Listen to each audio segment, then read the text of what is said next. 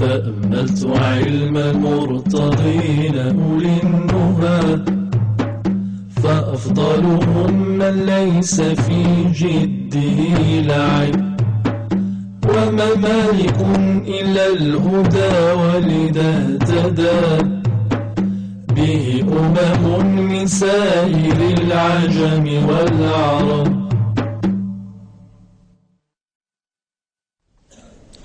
بسم الله الرحمن الرحيم. الحمد لله رب العالمين. والصلاة والسلام على أشرف الأنبياء والمرسلين سيدنا محمد وعلى آله وأصحابه أجمعين. نعم. بسم الله الرحمن الرحيم. قال الإمام مالك رحمه الله تعالى باب وضع اليدين إحداهما على الأخرى في الصلاة. قال عبيد الله بن يحيى رحمه الله حدثني يحيى عن مالك عن عبد الكريم بن أبي المخارق البصري أنه قال من كلام النبوة إذا لم تستحي فافعل ما شئت. ووضع اليدين إحداهما على الأخرى في الصلاة. يضع اليمنى على اليسرى. وتعجيل الفطر والاستيناء بالسحور. هذا الحديث تحدثنا عنه في مجلسين تقدما. عن جملتيه الأوليين. وبقيت لنا جملته الأخيرة وهي ما ذكره عبد الكريم بن المخارق هنا غير مرفوع ولكنه صح مرفوعا. آه، تعجيل الفطر والاستيناء بالسحور. الاستيناء التأني والتأخير والإبطاء يعني تأخير السحور وتعجيل الفطور وهذا المعنى ورد فيه أحاديث كثيرة عن رسول الله صلى الله عليه وسلم. منها ما رواه الشيخان عن سهل بن سعد الساعدي رضي الله عنه أن رسول الله صلى الله عليه وسلم قال لا يزال الناس بخير ما عجلوا الفطر. ومنها ما رواه الطبراني في الكبير عن أم حكيم بنت وداع رضي الله عنها قالت قال رسول الله صلى الله عليه وسلم عجلوا الفطر وأخروا السحور. ومنها ما رواه البيهقي عن ابن عباس رضي الله عنهما أن رسول الله صلى الله عليه وسلم قال أمرنا إنا معاشر الأنبياء أمرنا أن نعجل إفطارنا ونؤخر سحورنا ونضع أيماننا على شمائلنا في الصلاة. وهذا المعنى سنتكلم عنه إن شاء الله في موضعه. نعم. قال عبيد الله بن يحيى رحمه الله وحدثني عن مالك عن أبي حازم بن دينار عن سهل بن سعد رضي الله عنه أنه قال كان الناس يؤمرون أن يضع الرجل اليد اليمنى على ذراعه اليسرى في الصلاة قال أبو حازم لا أعلم إلا أنه ينمي ذلك قال عبيد الله رحمه الله حدثني عن مالك عن أبي حازم بن دينار. أبو حازم اسمه سلمة. أبو حازم سلمة بن دينار الأعرج التمار. التابعي الثقة الواعظ القاص الإمام الحافظ شيخ المدينة في وقته وقاضيها وعالمها وزاهدها وعابدها رحمه الله ورضي عنه. كان أصله من فارس وضرب المثل بزهده وعبادته. بعث إليه الخليفة سليمان بن عبد الملك. فلما وصله الرسول قال إن كان له حاجة فليأتي هو. أما أنا فلا حاجة لي إليه حتى أذهب إليه. فقدم سليمان المدينة في قدمة من قدماته فأتاه الناس فسأل عن أبي سالم عن أبي حازم ولم يكن في من جاء فأرسل إليه فجاء.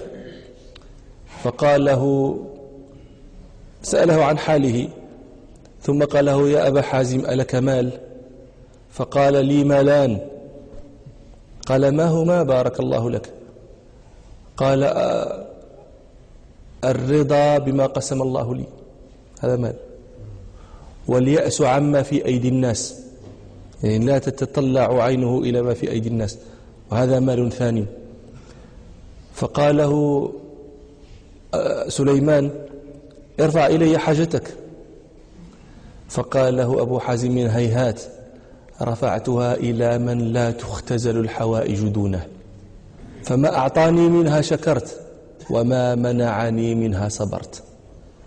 على أني رأيت الأشياء شيئين شيئا هو لي وشيئا هو لغيري.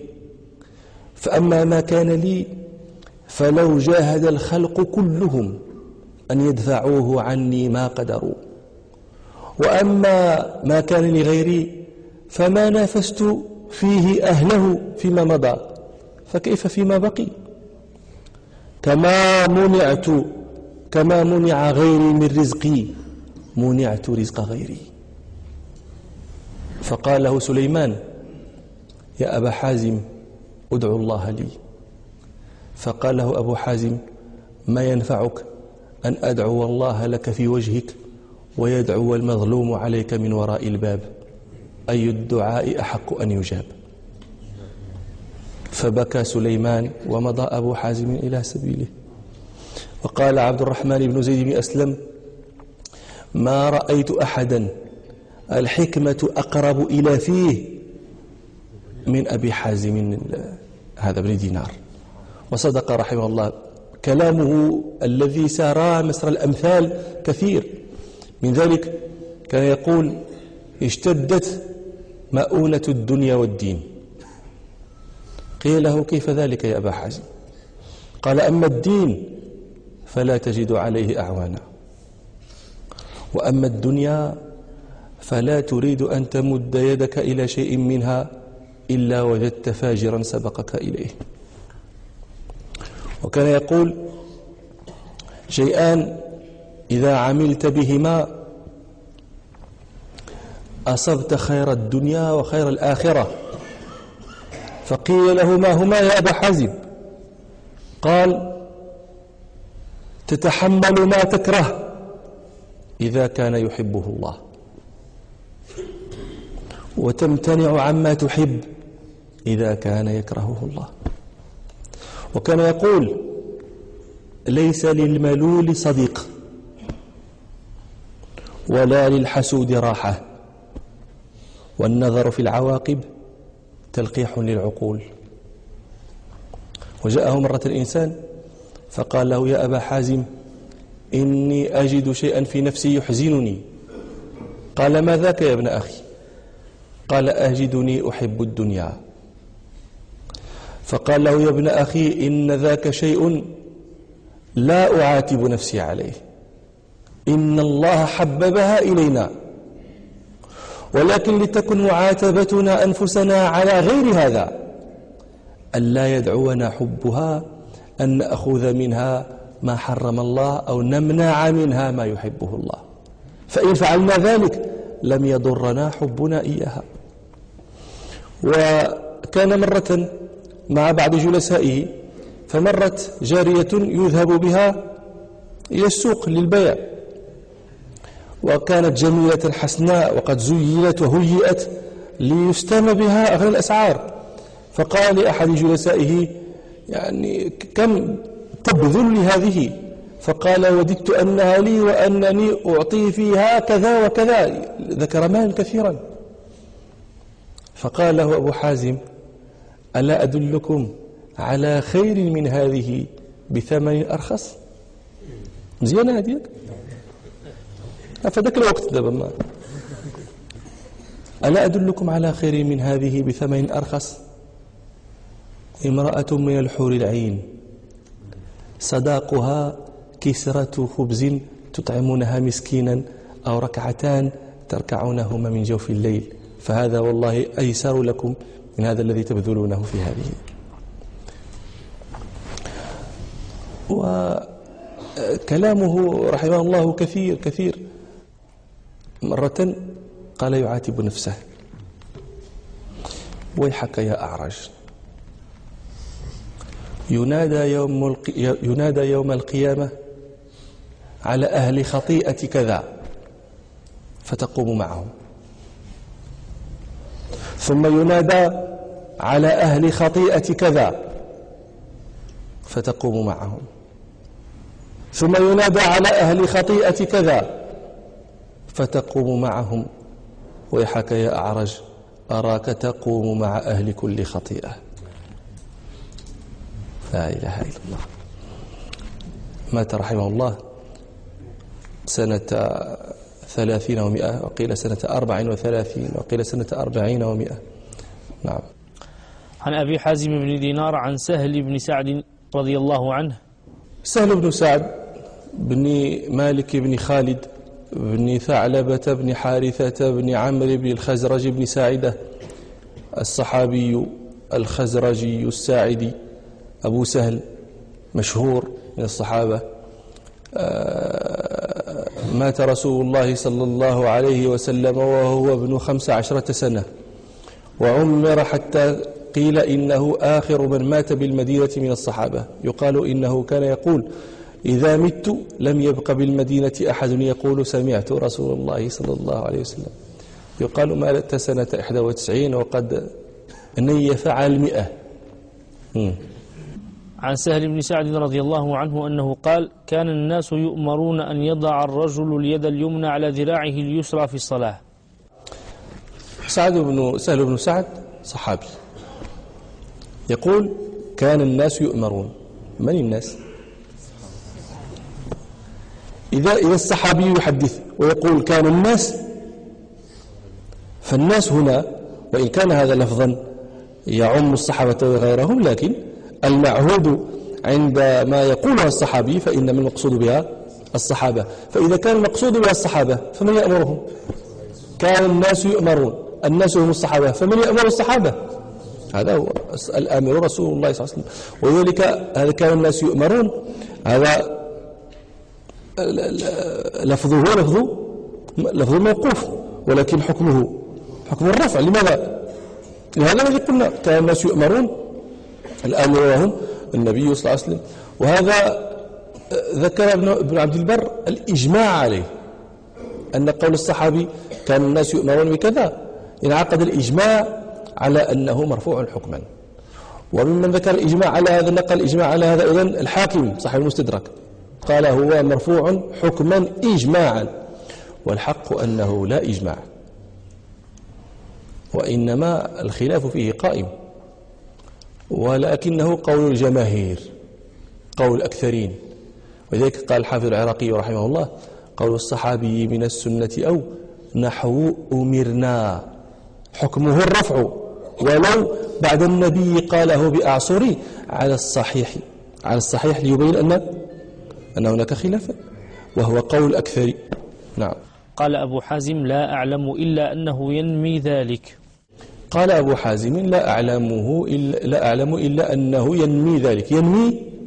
يرفع. نماه رفعه. ينمي من الفاعل؟ ينمي فعل ضمير مستتر جوازا تقديره هو هو من؟ سهل بن سعد أبو حازم يقول لا أعلم إلا أنه ينمي ذلك إلا أن سهل بن سعد ينمي ذلك. سهل بن سعد صحابي. فلا ينميه إلا إلى؟ هذا هو الطبقة التي هي فوق طبقة الصحابة هي طبقة النبوة هي طبقة رسول الله صلى الله عليه وسلم. مفهوم؟ طيب. وإن لم يصرح بالمرفوع إليه لكن لكن هذه قوله قول أبو حازم ما أعلمه إلا ينمي ذلك. ما هذه؟ ما أعلمه إلا ما هذا ما أعلمه ظن هذا. ما أظنه إلا ينمي ذلك. الحافظ أبو عمرو الداني هذا مشهور عندكم شيخ شيخ القراءات في في الغرب الإسلامي. لا يعرف طريق من طرق القراءات إلا ويمر بالداني الأندلسي. هذا الرجل طبعا هو مشهور القراءة ولكنه فحل في غير ذلك من العلوم. قال وهو رجل مالكي. ويبين أن الاستدلال بهذا الحديث على وضع ليمنع على اليسرى في الصلاة لا ينهض. كيف؟ قال هذا قوله لا أعلمه إلا ينمي ذلك. هذا ظن من أبي حازم. فكيف يثبت الحكم بالظن؟ هو هو أجزم بأنه ينميه إلى النبي صلى الله عليه وسلم. قال لا أعلمه إلا وهذه صيغة هذه آه هذا تعبير عن ظن وليس تعبيرا عن جزم ويقين. فكيف يثبت الحكم بالظن؟ قال الإمام مالك رحمه الله تعالى باب القنوت في الصبح. قال الإمام مالك رحمه الله باب القنوت في الصبح. المراد بالقنوت هنا الدعاء المعروف عند المالكية في الركعة الثانية من الصبح. قبل الركوع عندنا المالكية وبعد الركوع عند الشافعية كما سيأتي ذكره إن شاء الله. والقنوت يطلق على معاني كثيرة في لسان العرب. يطلق القنوت ويراد به القيام كما في قول ربنا سبحانه أمن هو قانت آناء الليل ساجدا وقائما يحذر الآخرة ويرجو رحمة ربه. قل هل يستوي الذين يعلمون والذين لا يعلمون؟ إنما يتذكر أولو الألباب. أمن هو قانت؟ أمن هو قائم. ومن ذلك ما رواه مسلم في صحيحه عن جابر بن عبد الله رضي الله عنهما قال سئل رسول الله صلى الله عليه وسلم عن أفضل الصلاة عن أفضل الصلاة فقال طول القنوت. أي طول القيام ويطلق القنوت ويراد به السكوت. كما في الحديث الذي رواه البخاري ومسلم. عن زيد بن أرقم رضي الله عنه قال إن كنا لنتكلم في الصلاة على عهد النبي صلى الله عليه وسلم. يكلم الرجل صاع يكلم أحدنا صاحبه في الصلاة. حتى نزلت حافظوا على الصلوات والصلاة الوسطى وقوموا لله قانتين. فأمرنا بالسكوت. قانتين أي؟ ساكتين. ويطلق القنوت ويراد به الخضوع. ومن ذلك قول ربنا وقالوا اتخذ الله ولدا. سبحانه بل له ما في السماوات والأرض كل له قانتون أي خاضعون. وقد قال قد فسر بعض بعض أهل التفسير قال قانتون هنا مطيعون وهذا فيه نظر لأن كثيرا ممن في الأرض ليس بطائع لله تعالى ولكنهم جميعا خاضعون. إذا قال لأحدهم امرض مريض وإذا قال لأحدهم مت مات. ويطلق القنوت على الطاعة كما في قول ربنا إن إبراهيم كان أمة قانتا لله. أي؟ طائعا ويطلق القنوت ويراد به الصلاة كما في قول ربنا يا مريم قنوتي لربك واسجدي واركعي مع الراكعين. أي صلي لربك.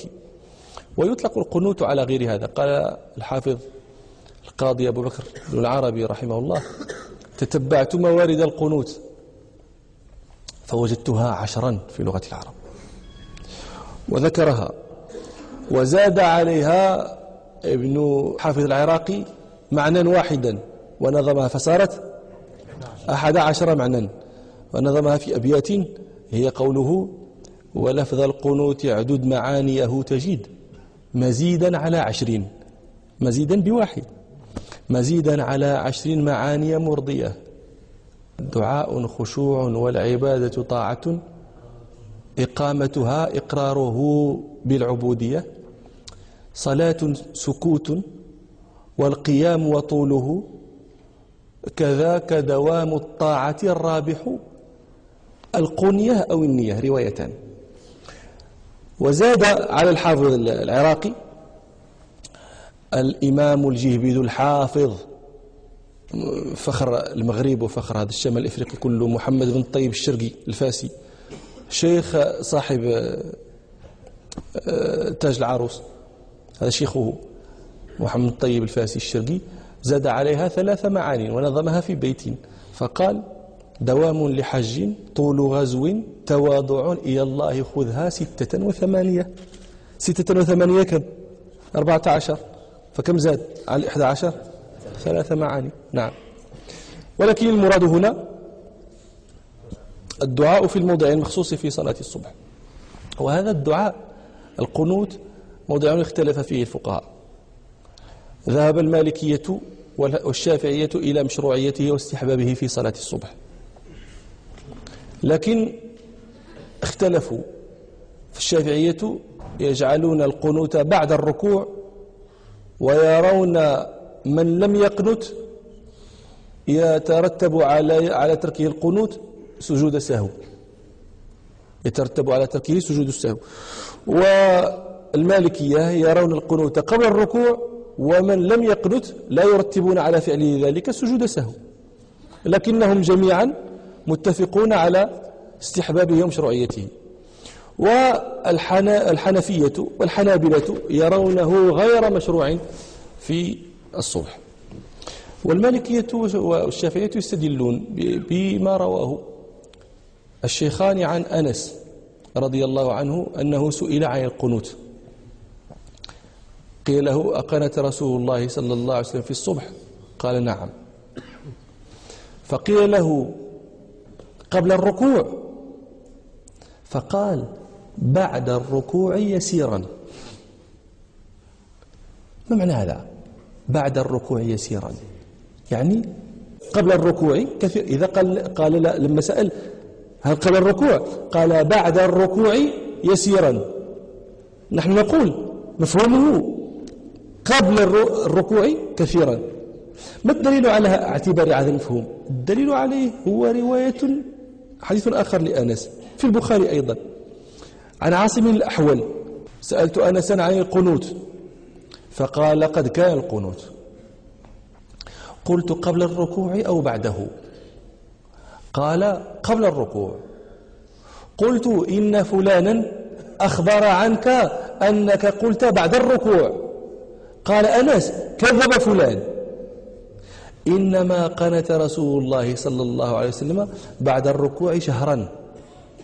كان بعث قوما من المسلمين يقال لهم القراء وهم سبعون رجلا إلى ناس من المشركين بينهم وبين رسول الله صلى الله عليه وسلم عهد.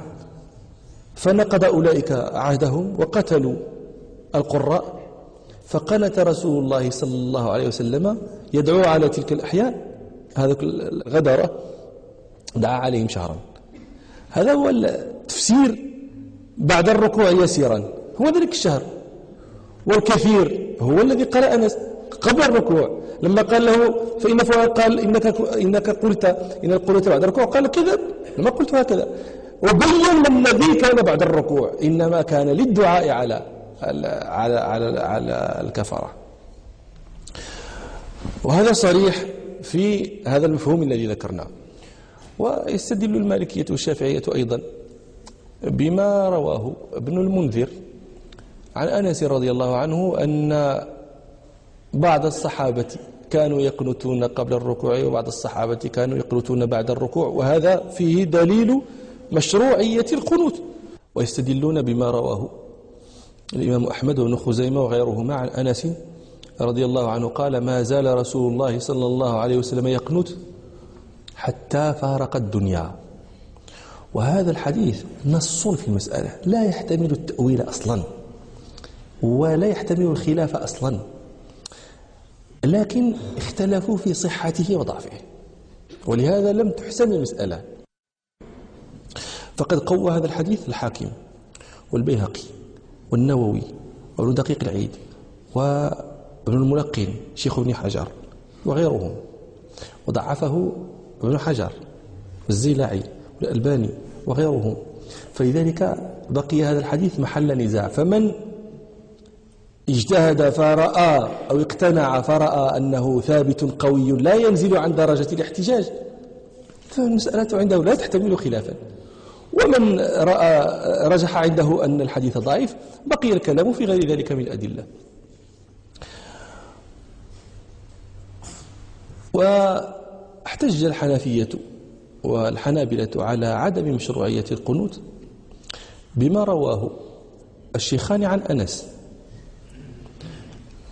أن رسول الله صلى الله عليه وسلم دعا قنت شهرا على أحياء من أحياء العرب ثم تركه قالوا هذا القنوت منسوخ القنوت في الصبح منسوخ.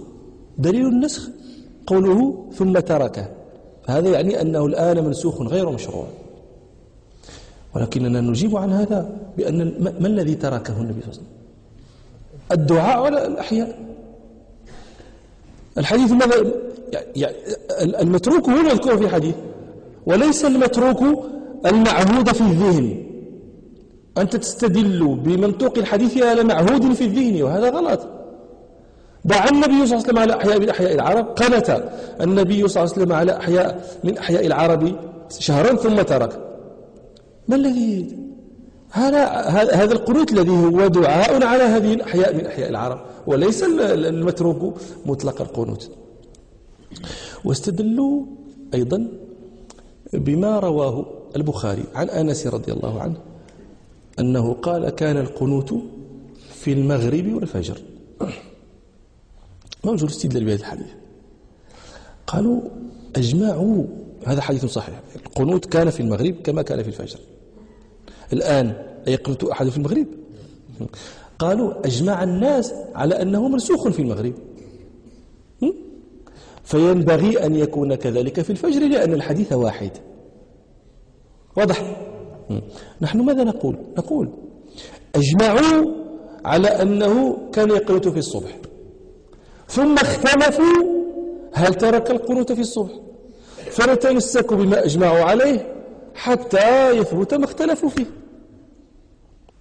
واستدلوا أيضا بما رواه ابن خزيمة عن أنس. ترون الحديث كلها الحديث كلها وأكثرها إنما مدارها على على أنس. واستدلوا بما رواه ابن خزيمة عن أنس رضي الله عنه أنه قال كان النبي كان رسول الله صلى الله عليه وسلم لا يقنت إلا إذا دعا لقوم أو دعا على قوم. وهذا أيضا نجيب عنه بأن آه، المراد هنا الدعاء القنوت الذي هو بعد الركوع الذي هو الدعاء على المعتدين وعلى الغدر وعلى الفجر. لا مطلق لا مطلق القنوت. واستدلوا بما رواه الإمام أحمد وغيره عن أبي مالك الأشجعي قال قلت لأبي يا أبتي قد صليت خلف النبي صلى الله عليه وسلم وأبي بكر وعمر وعثمان وعلي ها هنا بالكوفة قريبا من خمس سنين أكانوا يقنتون؟ قال أي بني محدث.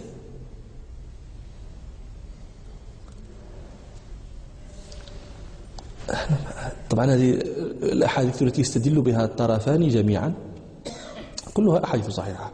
إذا كان الضعف في أحد بعضها بيناه هذا الحديث قول قول آه، قوله محدث لا يمكن أن يفهم الإحداث على أن القنوت أصبح بعد أن لم بعد أن لم يكن. هذا هو الإحداث الذي نعرفه أن الشيء صار ولم يكن. وهذا لا يتصور لأن لأن المأثور عن الرسول صلى الله عليه وسلم أنه كان يقنط والذي نقله المنذر والذي نقله أصحاب المصنفات عن الصحابة أن منهم من كان يقنط في حياة النبي صلى الله عليه وسلم وكانوا يقنطون في في في بعد موت النبي صلى الله عليه وسلم. حتى قال الحافظ العراقي وصح القنوت عن الخلفاء الراشدين الأربعة والبراء بن عازب وابن عباس وهي سنة عمر واستقر عليه العمل في مسجد النبي صلى الله عليه وسلم. فكيف يكون؟ يعني لا يمكن أن يفهم الإحداث على أنه لم يكن قط قنوت أو لم يكن قط مداومة على القنوت في صلاة الصبح ثم ثم صار. على أننا نقدر أن نقول أيضا وقد قيلت هو ناف وغيره مثبت. ولا يمكن أن يجعل من لم يعلم حجة على من علم. واستدلوا أيضا بأن الصحابة بعضهم لم يكونوا يقنتون. وهذا صحيح عن ابن مسعود وعن ابن عمر. وهذا نقابله بالصحابة الذين كانوا يقنتون.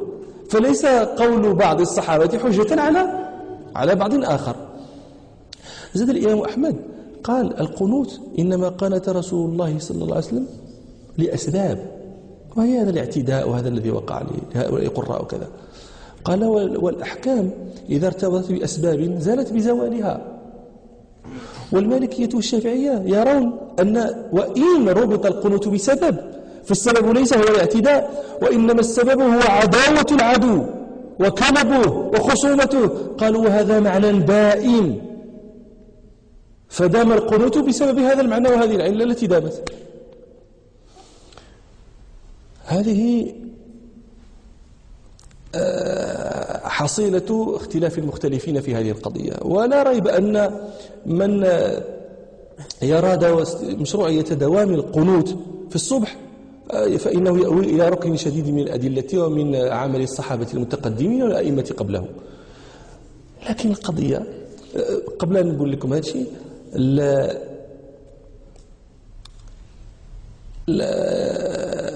العجيب أنه في هذه الأزمنة المتأخرة حين غاب العلم